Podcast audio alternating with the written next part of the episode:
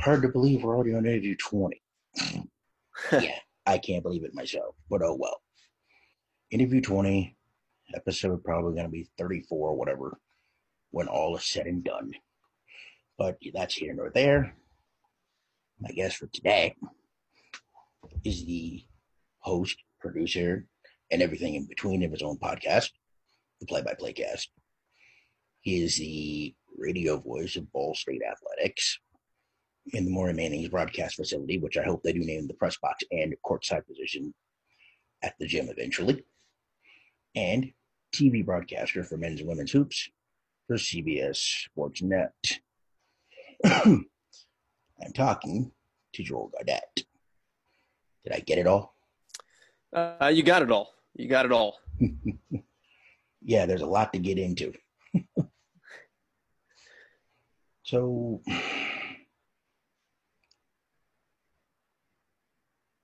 how did you get your start? And in high school were there any opportunities for broadcast at all? And you're not originally from indiana correct? No i'm from new jersey originally. Uh, i grew up in clinton new jersey ah. um, which during the 90s did petition to change its name to reagan new jersey. True story. Uh, it is still clinton new jersey. Uh, I, Why did, uh, did, did the folks have a problem with clinton or did they just well, you know, it, it was they wanted. It was it was that time, and there was a certain trial going on, and um, uh. yeah. Um, I believe that's a true story. It should be now that I brought it up, but I'm almost positive it is. um, so I, I, went to North Hunterdon High School in uh, in Clinton, New Jersey, and uh, as a junior, started as our our sports editor of our newspaper, um, and that was my first foray into broadcasting journalism, so to speak. Um, went around and used to, you know, pull football players out of class for five minutes to ask about the game on Friday night. Um, and, and, from there, I joined the Hunterdon County Democrat, which was the local um, newspaper. And I, I was the beat reporter for high school fencing, my first assignment there. I wound up being uh, a basketball reporter and a a softball reporter by the time I was done.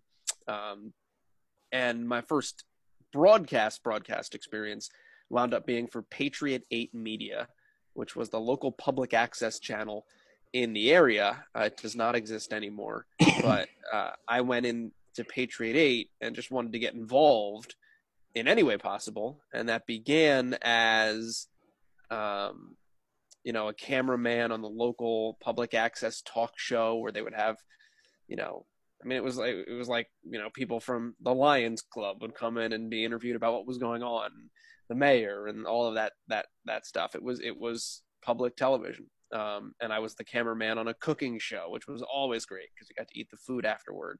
Um, and then I I wound up the Patriot Eight produced live sports for high schools in the area, so I wound up a cameraman for sports, high school sports in uh, Western New Jersey, and graphics operator. And there was one day where I was in the truck, and one of the people on our staff asked what I wanted to do eventually. And keep in mind, I'm still in high school. And I said my goal was to be on air. And they wound up putting me on air as a color commentator because most of our high school games, most all of our high school games, were single man broadcasts. Paul Spicala uh, was the name of the the play by play guy. Um, so Paul was wonderful because he allowed me to be his color analyst, and I had zero idea what I was talking about. Um, I don't like doing color for basketball now. I could only imagine what it sounded like when I was in high school, and I had absolutely no idea what I was talking about.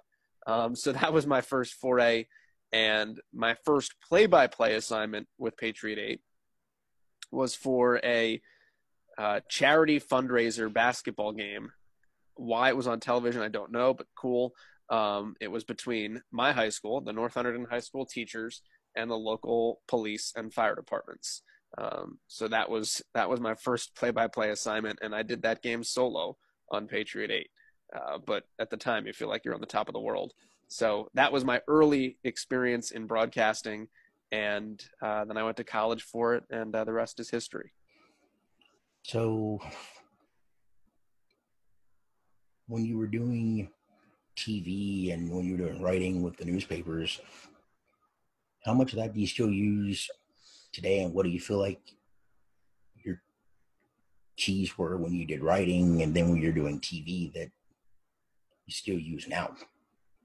Um, you know, I think a lot of it's subconscious. Um, I always tell people that you're always a writer when you're broadcasting. You know, if you're, you know, if you're doing the local news, you are legitimately a writer because you're writing your sportscast, and uh, you have to be good and creative in how you do that. But I, I always tell people too that when you're you're broadcasting a game, you're still a writer. You're just doing it in real time.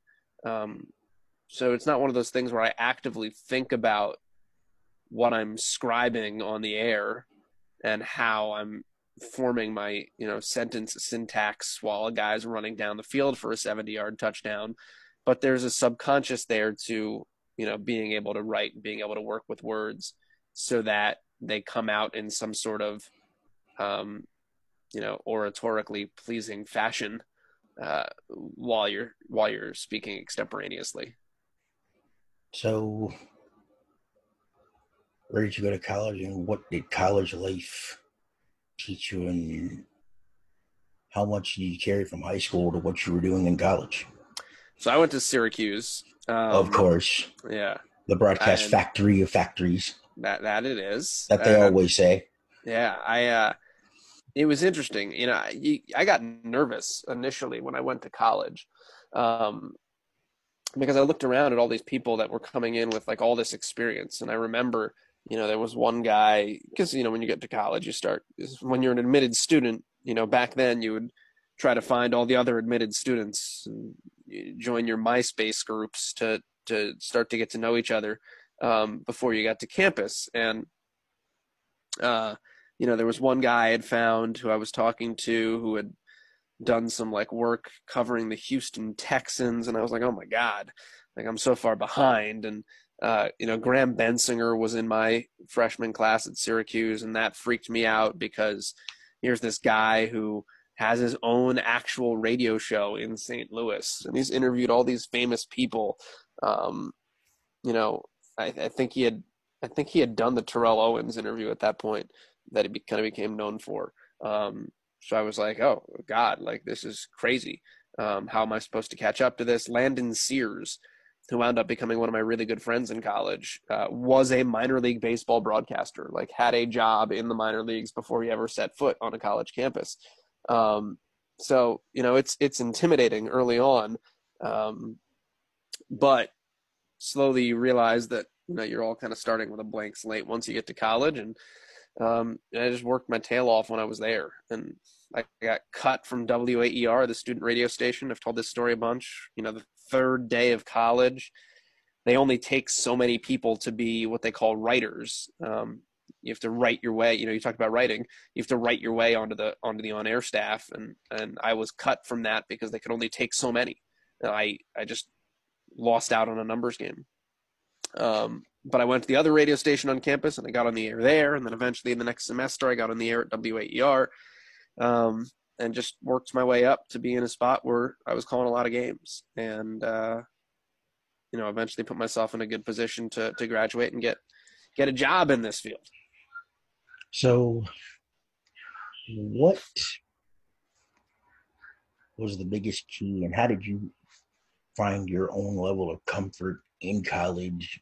Even though you feel like, oh man, I'm behind on this, behind on that. Everybody's been doing this, and yeah. How do I how do I find, you know, how do I find my niche? How do I find my footing? What do I need to do to get my foot in the door? Because you we're talking about all these people that have done stuff and they're still doing stuff. People that, you know, that have graduated out of your class that are still doing things. But as a freshman, like how long did you feel like it took you to find yourself before you know getting comfortable in your own skin? Um, yeah, I mean, it took some time, um, and it's tough for me to think back to that now. I'm sure it, I'm sure I it was harder in the moment because you you're adolescent. You think the world is ending when things aren't going 100 percent the way you you you thought they would. Mm-hmm. Um, but yeah, I mean, you just kind of you stuck to it. I mean, I I just I just worked at it and took any opportunity that I could find. And when you know WAER didn't work out originally, I went to WJPZ, the second radio station on campus, and I got on the air immediately there because I made sure I was going to get on the air quickly there. And um, you know, I went through the clearing process as fast as I could, and you know, you had to write a sportscast and get it critiqued and get those critiqued and critiqued and critiqued until you were good enough to be on the air. And I, I wrote like one a day just to try to get myself on the air.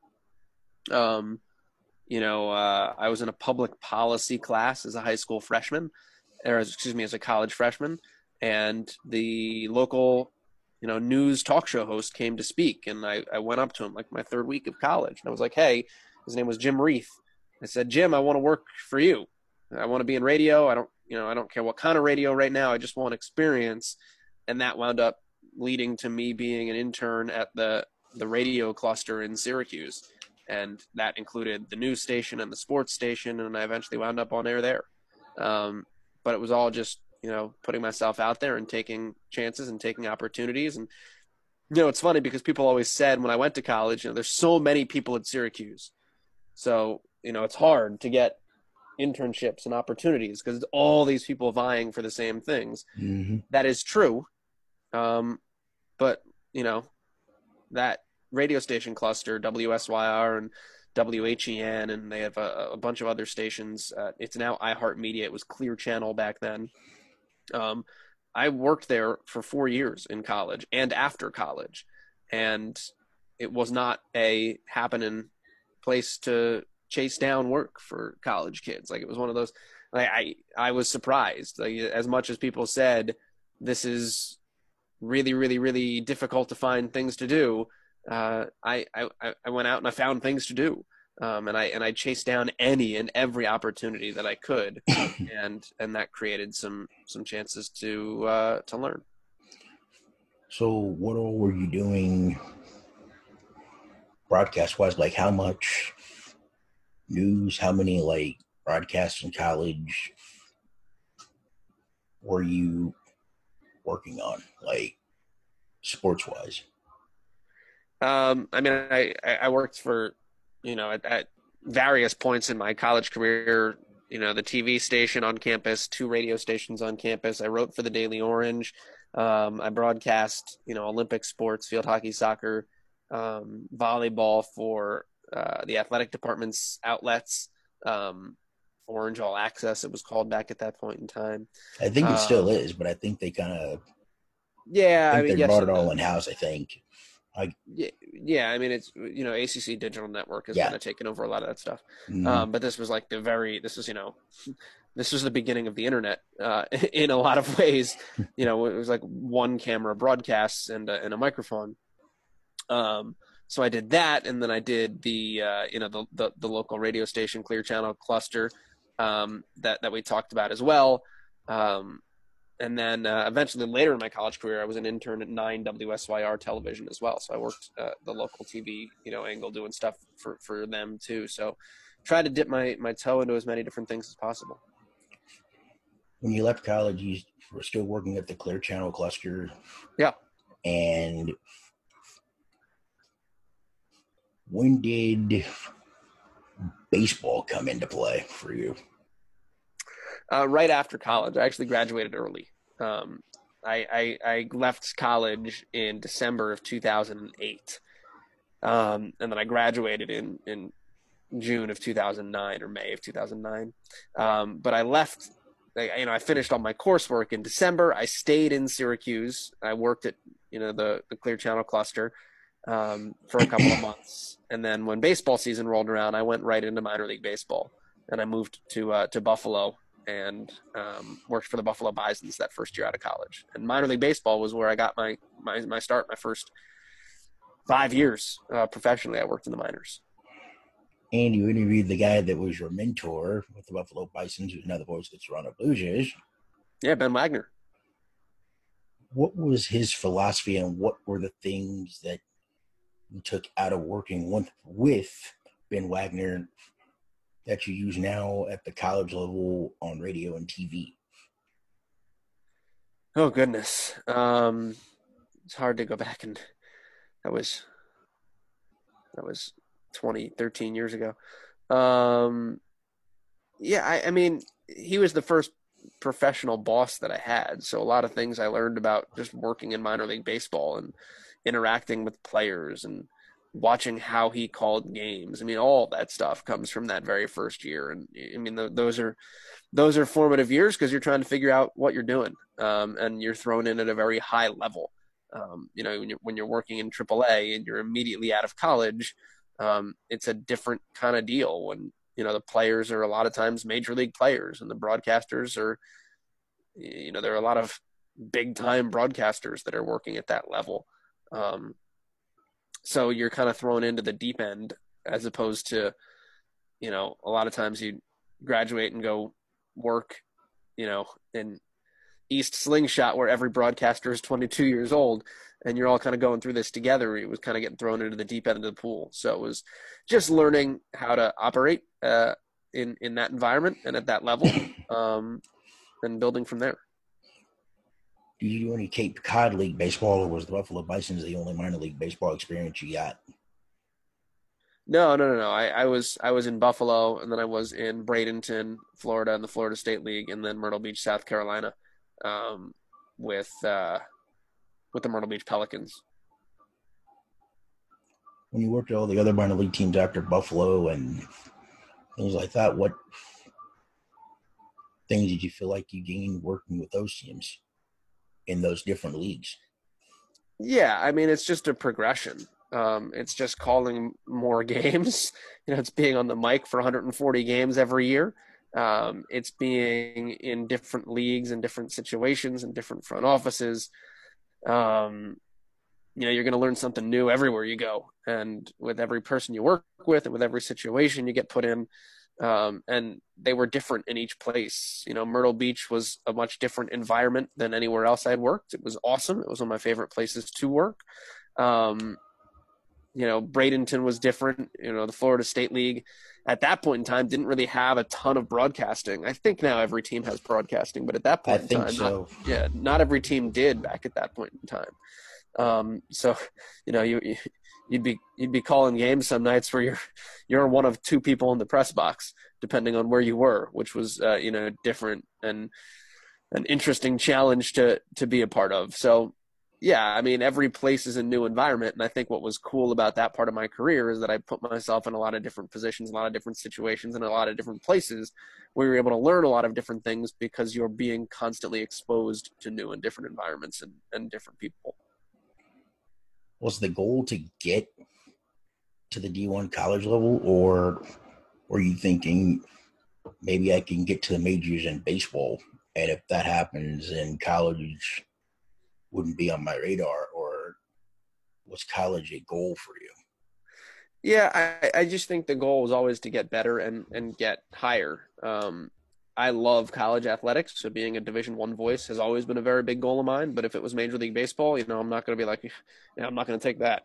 Um, the goal was always to get as far as possible um, in the business and in the in the craft, and just continue to work until you got to a place where where you were happy with where you were at. Um, and I think for everybody, that's a, a never-ending quest because you can always get better um, and you can always improve yourself um, and you know now I'm in a spot where I've got a Division One job and and I'm doing some network television and um, really happy with those opportunities. So it's all it's all yeah. I mean the goal was always to get to something that looked like this. Yeah. So, which brings us to the question: How did the Ball State opportunity come about? Because I know Maury Main was about to retire at that point, and I don't know if that gave you a clue, or did somebody tip you off, or did you just see it on STA, which you and I both are members of. And by the way, I enjoyed the heck out of the summit, even though I had to pop in and out for a couple of interviews on that Monday. But I enjoyed what I could for the yeah. Sports Summit. Yeah. Um, so when I was in Bradenton, Florida, um, my boss was a, a, our GM was a guy by the name of Dan Wolfert. Um, he's a good friend of mine now. Um, he is actually my stats guy now at Ball really? State. Yeah. Um, so that's a an interesting small way world. Come full circle, yeah. Um, Dan's brother is a guy named Matt, who's also a friend of mine. Um, he was at the time the senior associate athletic director for external affairs at Ball State. So uh, I met Matt when I worked in the Florida State League, and several years later, when Maury retired, that job became open. Um, and through Matt and through Dan, that was the connection that I that I had that that got me in the door at Ball State. Um, so that was the initial uh, entree that that got me to where I am now. So, besides being director of broadcasting, what other things entail your job title as the current lead broadcaster for Ball State football, men's basketball, baseball, and whatever else you can actually broadcast and video shoot? Yeah, it's it's anything you know, digital. Uh, a lot of video editing, a lot of video board editing, a lot of highlights uh, that we put on you know social media or that we use in recruiting. Um, a lot of it's recruiting. A lot of you know, a coach will say, you know, we need this, that, and the other thing to show to potential student athletes, and we'll put that stuff together. Um, a lot of interviews with student athletes. Um, a lot of in arena content that you'll see. Um, do some written content. Again, back to your first question uh, that goes on the website. Uh, so find a way to keep myself busy. There's a lot going on, and uh, even despite the current situation that we're in, um, still finding myself with a with a lot to to keep myself busy. Speaking of that, what are you doing to keep yourself from going stir crazy besides staying busy with Ball State stuff? And what are you currently working on now, even though you're not being able to go on campus or do interviews and all that other stuff? Well, I'm not doing a great job of not being stir crazy. Um, I am, uh, yeah, it's it is what it is at this point. But yeah, doing a lot of interviews with student athletes and, and coaches, um, so we can put that stuff on the website and on social media and keep you know Ball State fans and supporters uh, in touch with our student athletes and in touch with the programs. And things are happening. You know, signing days. Um, yeah, I saw the yeah I yeah, saw basketball of... signing days with a few of the broadcasters that are, right. you know, tweeting yeah. out stuff about who's signing where, who's tra- right. you know who's transferring in the portal, and who could right. like three or four star commits, and whoever you know could be signing where, and vice versa. Right. So there, yeah. So that that type of information is is easy to, um, easy to to generate and, and create content. Um, and then you know I mentioned recruiting stuff. Um, get involved in that too right now because recruits can't come on campus. So we've got to find, you know, digital ways to get campus to them. So uh, there's there's certainly enough to uh, to keep yourself going. It's just, you know, the living room is also the office right now, and I, I, I could use a second location to be at. That would make life easier. So when you took over at Ball State, what was your thought process? What were the nerves like? Like, how were you feeling heading into basically now uncharted territory and taking over for the legendary voice and stepping into those shoes and at Ball State. Yeah, it's you know it was it was nerve wracking um, because you feel like you, you, know you feel like at that time you know you've you've made it big time um, and I remember that first football game I ever did was completely nerve wracking.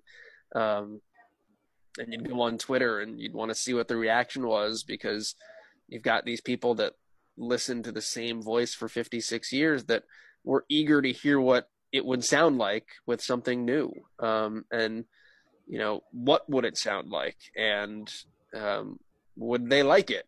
Uh, so yeah, I mean, it was it was certainly nerve wracking from that standpoint, um, and I think exciting for the same reason.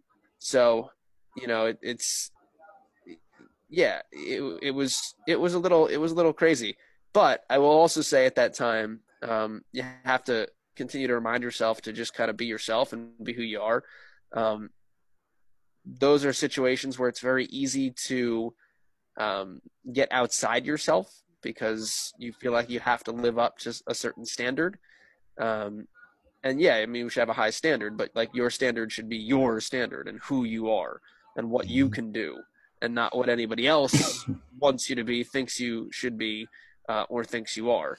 Um, and if you try to create something that is not you, that's where you're going to get into trouble. So, um, while it's a crazy time and an exciting time, you also have to remember that it's still a time to just be who you are, and hopefully that that uh, winds up being good enough for uh, everybody out there who's who's consuming whatever content we put out. How long did it take you to find your sound that felt comfortable I, yeah, for you? I, I haven't. Um, yeah, I, and, and that's just being honest. I mean, it, it, just you're always trying to find a level a level of comfortability. Um, and even if you think you've got it, you can always get better, uh, mm-hmm. particularly on television. You know, anytime you think you have figured it out, like you can always continue to to gain a level of comfort. And anytime you work with a new analyst, there's a new level of comfort to develop with that person. Um, so, I mean, you're always working to be better, sound better, um, create a better product. Uh, you get better at doing that as time goes on, but mm-hmm. absolutely, it's always an ongoing process. Who's your current analyst on radio now that you work with, and how do you feel like you guys have, you know, connected and you know created a nice chemistry? And how long did it take you to feel like that you and your analyst actually had a good flow and a good rhythm? Yeah, Rich Spisak is his name on on football. Uh, David Eha is his name on basketball, and you know, it took some time. Absolutely. Um, you know, it takes, I mean, honestly, years to really understand each other and know um, what people like, what they want to say, when they want to say it. Um, but you know, like we're at the point in time now, I think, with both of us, uh, with with both Rich and myself, and with David and myself, that we have a really good understanding of um, how we how I call a game and how they see a game and how they what type of input they like and what they you know I know what makes them tick in watching a game. I know mm-hmm. where their mind is at. I know what will make them happy. I know what will make them upset if they see it. Um, you know, I, I, I, I know, you know, Rich wants teams to run the ball. Um, I know Rich replay reviews. Um, so because of those things, you know, it allows you to have a little bit more fun in a game because you, you know what makes somebody tick. I know that, you know, my basketball analyst David is okay with errors of commission and and um, does not like errors of omission. So basically, he's okay with if you make a mistake trying to make something happen. It's something that he was taught with Rick Majerus as his coach. Mm-hmm. Um, I know that he will always say, always, that the best threes come off of offensive rebounds. So it almost becomes a running gag that when somebody hits a three off of an offensive rebound, I will tell David to tell people at home where the best threes come from. And but you know what? It's true because in, a roundabout way, your analyst is right because most of the time you get offensive rebound, the defense is scrambling back, and you're, yeah. you know, and that's how you get a person's going to get wide open who probably doesn't right. get that wide open anyway. He probably only shoots like 20 some odd percent. Right. Like a 70% three point shooter because they're wide open because the defender didn't get back. Right. But so, you know, I know that that's always something that David is thinking, and it just creates an interesting moment on air because it, it, it allows us to have some teamwork between each other um, because I, I, I know that's where his mind is going to go. So, how did the TV stuff come about for you? Because I know you had worked in TV a little bit, and then how did you get the gig with CBS Sportsnet and now other things you're doing with, I think, ESPN, I think, a couple of times? I think you said on the pod. You've done some ESPN stuff, and yeah, I did the Little League World Series uh, softball regionals with ESPN last last year. That was, and I've done one basketball game, so that's I have limited experience with them. Yeah. But how did you? But how did the CBS Sports Network relationship and everything come about where you got that gig that you're currently working with them? Yeah, I mean, I got lucky enough to get to the point. You know, some people will say agents are helpful or you don't need an agent or you can do things on your own or they're the one most wonderful thing in the world. Um, in my case i was lucky enough to um, find an agent uh, who wanted to work with me and um, she was my connection into cbs and um, i just got you know i got i got lucky on both fronts that i found somebody uh, who believed in me and that she was able to pitch me to a network. Um, and that they then believed in me, and that was that's that's honestly how CBS came about. And you've been doing that for the last what few three or four years now, I guess. Three years, yes. Yeah. Okay. So okay. Now let's go to the pod. To your php pod. Mm-hmm. took some time away, but what was the premise or emphasis, or did somebody say, "Hey, we need what I like to refer to your PXP pod for me is my play-by-play classroom." I that's what I literally call it. Like every Friday before a game broadcast, or if I don't get a chance to listen to it before a game broadcast, I listen to it on the way home or Saturday. What was the premise, or what were you thinking? What was the you know, what was your concept on what you wanted with play-by-play cast? honestly, it came about because um, it was a summer and I was working at Ball State and I wanted to do some semblance of broadcasting and I didn't have anything to call. Um, so I started a podcast and uh, there used to be a podcast. I mean, it still exists if you go find it. There just haven't been new episodes in a while. Um, it was called the podcast about sports radio. Um, and there are other podcasts like Play by Playcast out there. Um, at the time, Say the Damn Score existed, hosted by Logan Anderson. It still does. Yes, and, I listened um, to that one religiously. Yeah, Sean. I did listen. Does. There was another one. What was it? With there was like yours, and there was somebody something with what was it? Jason, yeah, Sean, somebody or other.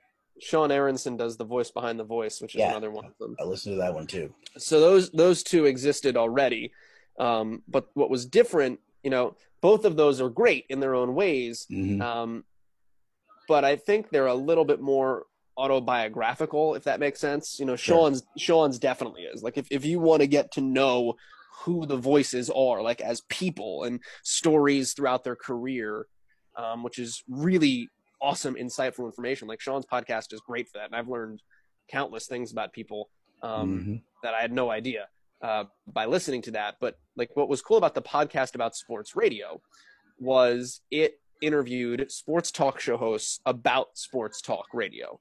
Right. And the questions were all like how do you host a show solo versus how do you host a show with partners and how do you think of topics and um, like if if you reviewed your material today what would be great and what would be bad and what are you working on? It was always so insightful to listen to how these people did this but i wasn't a talk show host. And i wanted that i wanted that for a play-by-play broadcaster. Um, i wanted to be able to interview people about how they did what they did. Um, so that became the genesis of PXP Cast. Was I, you know, I, I wanted to be able to interview play-by-play broadcasters about how they did play-by-play, and it became kind of a a professional development half hour, 45 minutes or hour uh, every week. Yep. And then after Steve Klauke, I know you took a little bit of time away because you know you were trying to figure out if you were going to continue it. But after taking some time away, you've actually gotten some good guests and you know the new episodes that you've had roll out as of late. Mm-hmm.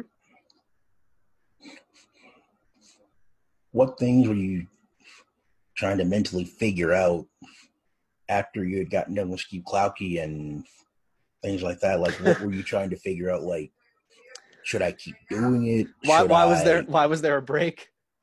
No, yeah, I'm just wondering, like, mentally, how did you decide, like, if this was something you were wanting to continue, even though you still had the love for it? Yeah, I mean, I was mentally I exhausted. Yeah, and I just I always wanted to continue doing it. It's just I it was it was I stopped doing it for a couple of months in football and then in basketball season um because like I just I honestly like I just got busy. Um and it got to the point where uh, like I, I always felt like I was chasing guests. And I'd be like oh my god I don't have a guest yet. And I would just do the podcast. I'd find I'd have to find somebody um because I didn't have an interview. Um and I hated that. Like I, I didn't want to be chasing after people because I needed the interview um, sure. And I wanted to do the interviews because I wanted to do the interviews, and um, and and they were always like I always got good information out of it, and I always thought they were fun and informative. Mm-hmm. Um, but it, like I didn't want to be sitting there on on Wednesday like, oh my god, I have to do the podcast, otherwise I'm not going to be able to get it out. Right. Um, and it became like this deadline chasing thing as opposed to the educational fun part of it. So um, took a little break from it for a while, and I've come back uh, the last couple months kind of like what I'm trying to do here. It's not for me like to chase interview, but I want to get to know, you know, these yeah. people to know who these other people are because we're all, you know, we're all doing games, you know, behind a headset, but who are we when we're not, you know, doing a game? Yeah. Like what are like what are we regu- what are we humans that are trying to act like human machines? What are we like? When we're actually yeah. not trying to act like robots. 100%. And go, go, go, go. Hundred percent. And I mean like radio I know you do like both entities, radio and TV. And I asked this to a few of the broadcasters that I've had on here, like how do you mentally keep yourself sharp and not and avoid falling into that ever popular pitfall slash trap of radio trying to do a radio play by play broadcast on TV and you know when you're doing a radio broadcast you kind of forget that you're doing the radio broadcast you do TV yeah I don't think it's ever an issue of forgetting which one I'm doing um like I don't you know I, I think it, it's a pretty easy delineate like I, I don't think I've ever been in a spot where I've felt like I've I have to remind myself which one I'm calling. Um, mm-hmm. You know, mm-hmm. like I'm I'm not talking enough on radio, or I'm talking too much on television. Um, I mean, I'm I'm talking too much on television. Yes, that's a, that's a pretty uh, regular problem, but it's not because I am going back and forth. Um, you know, I, I, think the the bigger issue of bouncing between the two of them is the speed of it because mm-hmm. when you're doing television obviously you're not talking the same way and when you right. go back to radio the game is much faster and being able to see process and communicate the amount of detail as quickly as you want on radio is harder when you're not doing radio as much so like it can take a game sometimes or a half sometimes for me to feel like I've got my feet back underneath me doing radio just because you're trying to spit out and process more information than you're used to doing on TV. Now, how does it work when it's a Ball State game and you're doing the TV side? Who, who slides in for you on the radio side, or how does that all work for with with your schedule when you're bouncing around like on a game where you know you know Ball State, but you're calling a MAC game on a Tuesday night instead of on radio, you slide over to TV and your analyst is on the radio side. Um, well, David comes with me from radio to television. Oh, for, he does. For, okay. Yeah, so that's yeah, so that's really good. Um, and then um, a guy named Jeff Weller, uh, who's been around Ball State for decades, uh, fills in on the radio side. So he, he goes solo on the radio side. No, he has a, guy named Scott Bunnell, who's a former coach at Ball State. Okay, uh, fills in. And I think didn't you have that happen for football? I think, or is it, or have you been do have you done just all radio for football? Yeah, I, I've not I've not missed a football game yet. So what's it like when you? Now was he the color analyst you have for football? Was he with you when you stepped? Was he there when you took over, or did they have to find another color analyst for you? No, uh, Mark O'Connell was my analyst for my first year maybe my second year. Um, yes, he was my first two years. Um, former quarterback. He had been doing it for like a decade. Um, and then uh, stepped away, spent some more time with his family. Um, and Rich Spizak, who I'm with now, uh, has been with me ever since. And you have, and you guys have no sideline guy, correct? You guys just the only we do. two that no, okay. we do. We've yeah, we've gone through a couple different ones. Um, usually a student or a grad student. Um, so I think the last six years, yeah, we've had sidelines. Because I wasn't sure, like you know, if that was something that was there when you you know stepped into that role, or was that something we did not was... have one when I got there. Okay, because I wasn't sure if that was something that you were wanting to get, or if that was just an idea, like maybe we need some extra coverage from the field since we're the only two people up there. Yeah, I mean, I think initially I wanted one for like the halftime coach perspective. Um, mm-hmm. And yeah, I think it's nice to have a. I, I think it feels better to have a third person um, and a third voice than always just to have the two of you. Um, so I think that was what my my initial want was in that area.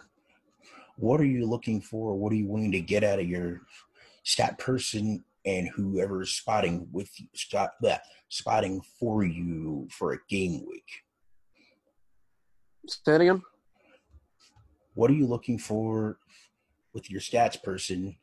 Yeah, the person who um, spots with you, and the person who spots for you at like home games. I don't know if you have a spotter for the road or if it's the same person. I don't, not on the road, um, but I I, I do at home, and it's more. It's the the biggest thing for me. I'm really bad at math, um, so the biggest thing for me is he's got a chart that says one to a hundred, and he will point to me how long long plays are. Um, so I'm not doing the math quickly in my head. So if it's you know first and seven at the 26 yard line, and the guy throws it uh, to the opponent's 48 like for me to sit there and do that math quickly in my head, yeah, I could do it. Um, but I'm trying to talk and I'm trying to get to my analyst and I'm trying to punctuate the call with a certain nugget that I've got here. Um, it's easier for me to just look and he's pointing 42 yards. Um, so that's the most helpful thing. And then statistically, he'll, you know, I, he, he has scraps of paper and he'll write down anything he thinks is interesting um, and just feed it to me. And I'm always of the ilk of feed me more. Like, give me more information. Give me as much information as possible. If you think it's interesting, give it to me. If you think it's not interesting, give it to me. Um, let me decide if it's interesting. Um, is the thing I always tell my stats people. Like, just keep writing things down and putting it in front of me. And if I like it, I'll use it on the air. Um, my job as the play-by-play guy is to be that gatekeeper of that information. So um, you know don't you as the stats person be that gatekeeper. You as the stats person just just give me stuff. Give me stuff. And i know some people don't like that because some people just don't want all this stuff in front of them. Um, i'd rather have you tell me something and i can make the decision if i want to use it and how than not know that information at all. So for you how do you know where you want to put things and where things aren't supposed to go for a particular time, but you know you're probably going to need it or you'll have to come back to it again. Yeah, I usually just put it in front of me. Um, or like I've got a stack and I'll save something or I'll keep it in my mind of you know what it is and where I want to use it. Um, and if it's really cool, I'll I'll have an idea. Um, so I'll remember to come back to it. And TV, you have a graphics package, so you really don't have to do much on that. Yeah, but I mean, still, it's, yeah, it's still the same way. I'll keep something on hand if I want if I want to use it later. What's your game prep week like usually? Depends on the sport. Um, depends on the time of year. Depends on the medium. Um, but you know, for football in particular, it's a it's a um, it's a week long thing. It starts on Saturday. It starts on Sunday. Um, I'll listen back to the game from Saturday. I'll start laying out my boards on Sunday. I'll, I'll do most of my human interest research prep. You know, who are the important players? What are their backstories? All that stuff happens on Sunday. I'll put my stats in my board on Sunday. Um, and then little bits and pieces throughout the week. I'll look at different types of stats. I'll look at different interviews. I'll look at depth charts. I'll read game notes. Um, I'll do all of that kind of stuff uh, in the early part of the week, and then by the back half of the week, I'm usually just kind of reinforcing and studying so that when Saturday comes, I'm I'm good to go. Um, for basketball, it's that but condensed because obviously there's less players and less time, so that's usually happening over the course of you know a couple of days.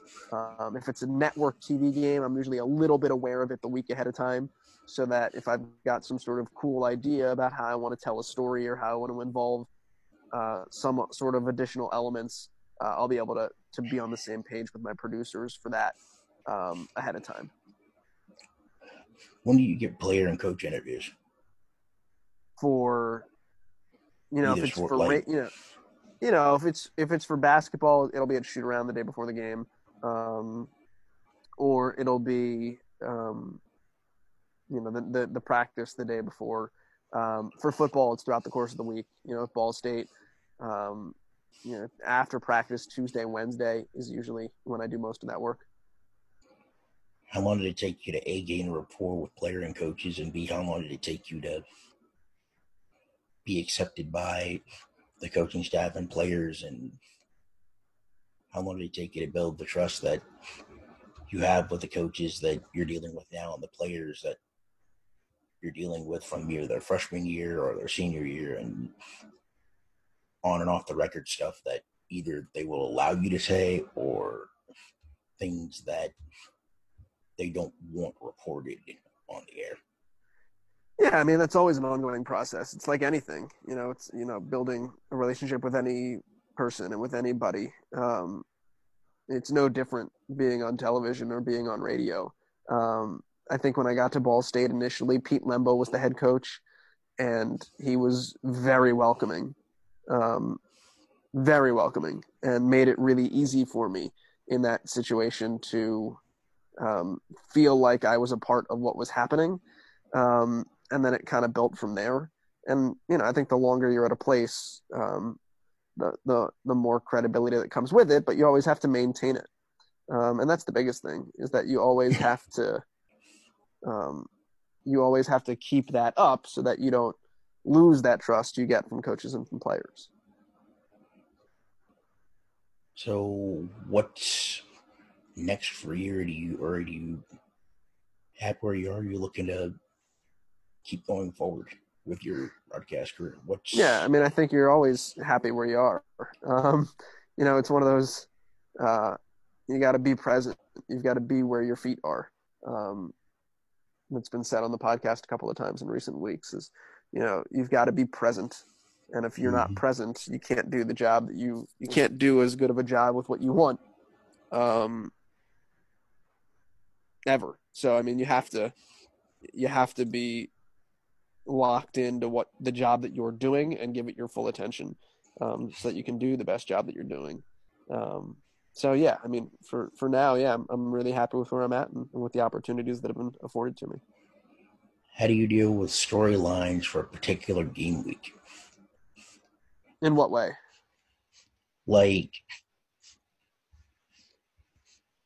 how do you best use storylines or like a football broadcast or a basketball broadcast like how do you how do you you know because i know you were talking to pete Pranica about it yesterday how do you keep games relevant either that are blowouts or because games that are tight are going to basically tell its own story anyway. Right.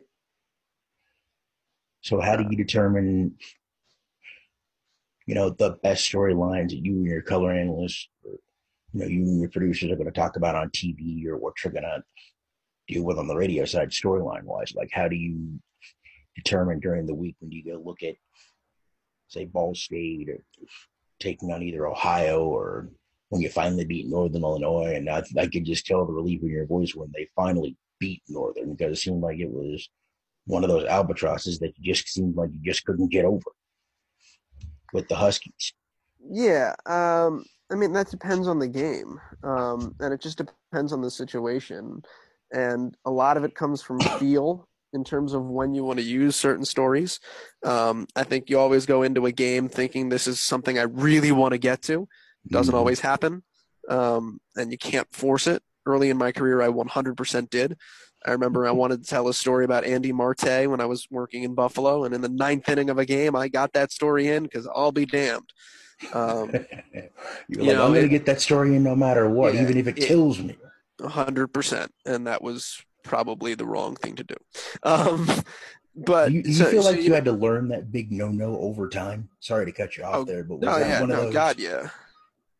Things as like, okay, I know I can't force this, but I'm going to force it anyway. But how long did you feel like longer than it should have taken?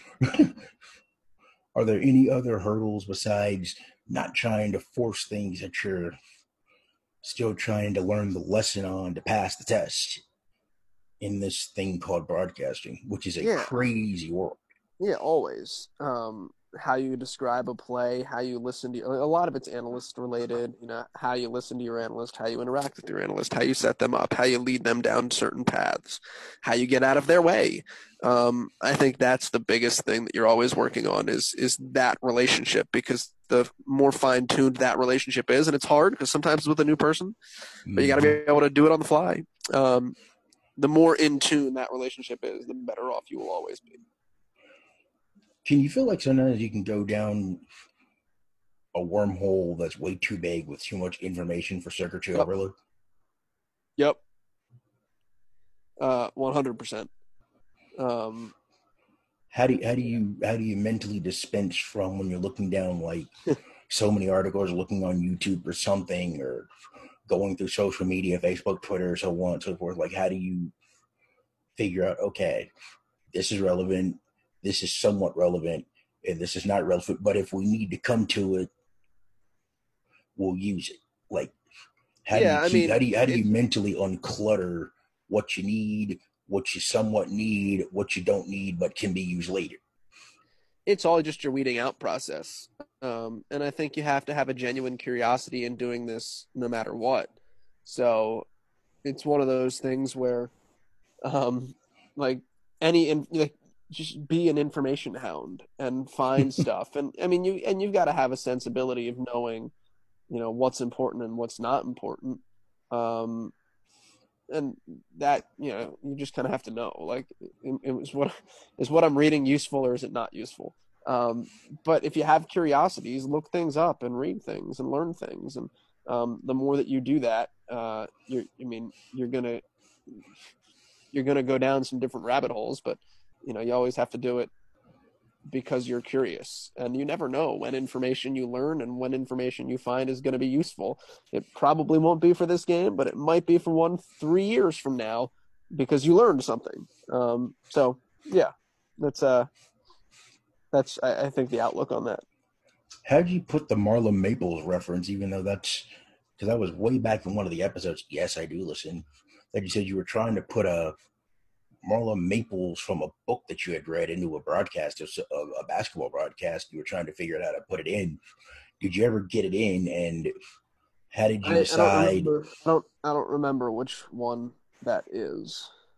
I don't know what episode it was, but I remember you said something about you had read a book and you had a Marla Maples reference. Was it? I, I mean, I, I honestly have no idea.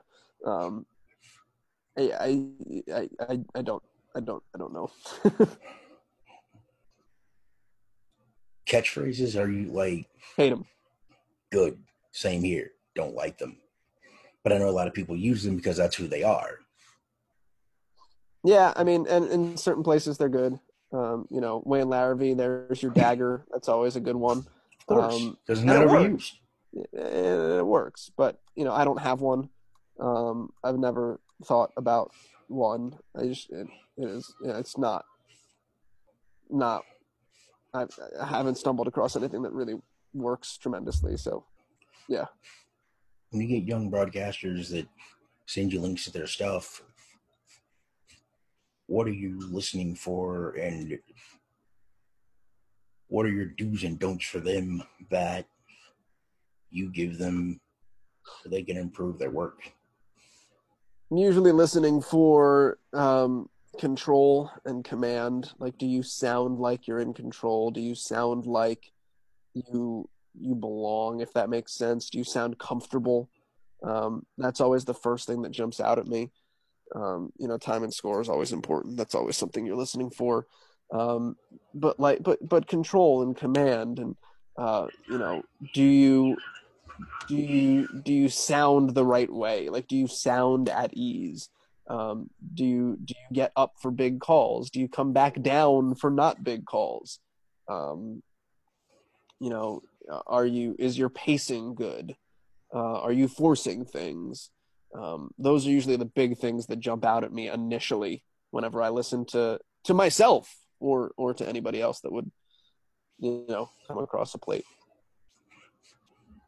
how much do you write down when you go back and listen to your stuff? I know this is probably going to be the, the last question, or if there's something else out of this that pops up that maybe one more question to follow up to close up shop. But I know, I've, you know, taken an hour of your time, and I appreciate it. But what things when you listen back, how much are you writing down? Like, okay, I, you know, I can do this better. I like this. Always. Um, I mean, I've got a notebook and I time code everything and I write down things I didn't like, things I did like, um, in everything that I listened to. Um, so I can flip back through games and I can see where things were that I liked and that I didn't like. Um, that's for you know real purposes. You know, if I want to go pull something, um, but it's also just you know having notes on things that I, I can go back to games and tell you what I did and didn't do well in this game, um, and what I want to do better the next game. Um, so it just keeps you in the right frame of mind that way. I know the old adage is we're our own harshest critic. Uh huh. But can you sometimes mentally, you know, pick yourself apart too much to where you may lose uh-huh. who you are as a broadcaster? Uh huh. Um, yeah, and, and, you have to remind yourself not to do that. Um, 100% have to remind yourself not to do that. Um, I think it's good to be your own harshest critic because you have to get better. Mm-hmm. Um, but you know, you've got to, I think, also be be a realist sometimes um, with how you um, how harsh you are in reviewing yourself because it's really easy to to lose sight of um, kind of where you are. And sometimes I think this goes down like a rabbit hole of like mental health. Um, mm, I think, you know, I, I think sometimes it's it's really easy to be too hard on yourself, and you've got to be a realist about where you're at. But I think you also have to be very honest with where you're at, um, and I think that can be a double edged sword. Because I always do that in real time, and I mean, you know, I when I get done doing a game, I always try to pick it apart because I'm doing I'm trying to critique myself in real time, like between games, like what did I not do in the girls' game that I need to do in the boys' game? Because mm-hmm. I'm all, you know, there's always two games, you know, a week if it's a double header. Sometimes it's one, depending on if it, you know, or you're doing a tournament setting or maybe a classic setting. But in real time, it's just you're just picking yourself apart so much that when you go when you finish, you're like, I've given at least three hours of my night. Yeah. And I've I've picked myself apart so much. It's like I know I'm gonna upload this and I know it's gonna sound probably a lot worse than it actually did. So how do you keep yourself real time when you're doing an actual game from mentally going insane when you get done with a segment and there's a timeout on the field or on the floor when you're doing you know pitch to pitch when you're doing softball baseball and other sports that you're either video shooting that you don't get to do play by play for but you're doing the video. How do you you know make sure that you don't critique yourself into a total insanity factory while you're actually doing you've got to have a you, have got to have a short memory. Um, you just have to. If you make a mistake, you've got to move on. I know you said you were in that STAA summit on Monday. Yeah, I was. I mean, I because uh, you know I caught about what was it? I caught the end of Kevin Harlan. I had to jump out because I really wanted to hear Swartzky, but I didn't get a chance to. I didn't get a chance to listen to Jim Nantz or Beth Mowins or Tracy Wolfson. I just popped back in for Ian Eagle and Costas and huge because I had to do go handle a couple of other things with my pot with what I'm doing, like with what we're doing here. So yeah, that's I mean, why the, I had left out. The thing Jim Nantz said that I thought was most interesting was it's okay to make mistakes, and I think you know as, as you, you, know you're a person you talk extemporaneously for such a long time, three sure. hours on the air. Yep. Um, you're gonna you're gonna bobble over a word that's okay. It's not the end of the world, and I think you've got to have a short memory in broadcasting because you're going to make a mistake. Um, and just like, all right, next thing, move on. Um, and you know, I think when you talk about timeouts, those are good to kind of give yourself a mental reset, even if you didn't make a mistake. Maybe hey, I didn't, I didn't feel like I was at my best for those four minutes. Yeah, because. I know there's like more than, you know, maybe one segment where yeah, you're doing well at the tip, but when you get I don't know, their coach calls a timeout, it's a 30 or a 60, and you're trying to block out the extra access noise of music and things on the PA. You're like, okay, what did I mean? Because I turn and I talk to the person who's helping me out with spotting and giving me information like what did we not do you know for that particular period that we need to make sure yeah, that we're doing? It's just it's just having that time to use it as a mental reset. And the thing you always have to tell yourself as well is it's never as bad as you think it is and it's never as good as you think it is. It's always somewhere in the middle. And um, you know, during a game, don't be reviewing yourself that way because you'll drive yourself insane. Um, you know, do a game, be present in the moment, take all your focus to do the game, and then uh, after the fact, that's when you can go back and do a review of yourself. So, final question for you: What are your do's and don'ts, and what do you feel like we go back to prep again? What are your mandatory staples that if you were doing a game right now, which we are not, that are mandatory necessaries have to haves? Um, that's funny because I asked that question to people and now I have to think of it. Um, you know, I I need to I need to know uh, who a team is, and this you know we talked about this with Pete Pranica. Yeah, um, I remember this because he went. I mean, he went master class on offensive efficiency, offensive efficiency against you know another team. Yeah, like I mean, all, all the stats that he that, talked about. Yeah, not even that deep, but I just need to know who a team is. Like, mm-hmm. you know, what's a team good at? Um, who's their best player? Um, you know, I, I, give me. I I need a quick snapshot of who who the what the soul of a team is and what I'm expecting to see here, um, because from there you can construct out a story based on what you're witnessing in front of you. Um, but I, you know, I if you if you give me kind of a cliff notes game notes version of a team without doing any other in-depth research or even looking right. at a ton of stats mm-hmm. um, you know, I, I think I'd be okay um, because I I've got a boilerplate idea of who a team is. Um, I think that's the most important thing to me outside of you know name, number, and all that kind of thing. What are you looking at video wise? Uh, I watch. When... Yeah, I, I, watch usually a game um, just to see who people are and how they move and have an idea of some things that have happened previously um, that I will witness firsthand that way, or that announcers will talk about. Have you, when you've done your prep, have you been caught off guard by stuff like, oh yeah, things that you didn't, that you thought you had seen everything on the video, but then they may throw this monkey wrench in to slow yeah, but I don't. Yeah, and, but yeah, but I don't. I don't want. I'm not a coach. Like right. I'm not. I'm not watching film to be able to break you down in a scouting report. So. I've never expected this. I've never like watched a team. Like, wow, I've never seen them do that uh, defense against you know the pick and roll before. Like that's not that's what my analyst is for. Um, right. So let, they'll be surprised, and then we'll figure it out on the air. Um, you know, that's not usually the type of film that, that I'm watching for. Thank you, Joel. Appreciate yeah. it. Yeah. Hey, my pleasure, Luther. Anytime. Hope, hopefully, we can do this again, and maybe I might return the favor and join you on PHP Cast eventually. yeah. If you want or if not, I can just keep listening like always and just use it as my play-by-play classroom and get better. Hey, my pleasure. I'm glad it's there for you. I mean, I you know I enjoy it. I mean, I'm glad I'm doing this because it gives me at least something else to do until I can get back yakking about other teams that I cover. So, you know, it, awesome. it just keeps moving. Hopefully, hopefully next time we get a chance to do another one of these, we're talking about games. Yeah, yeah, for sure. Amen to that. Yes, sir. Thank you, Joe. Yep.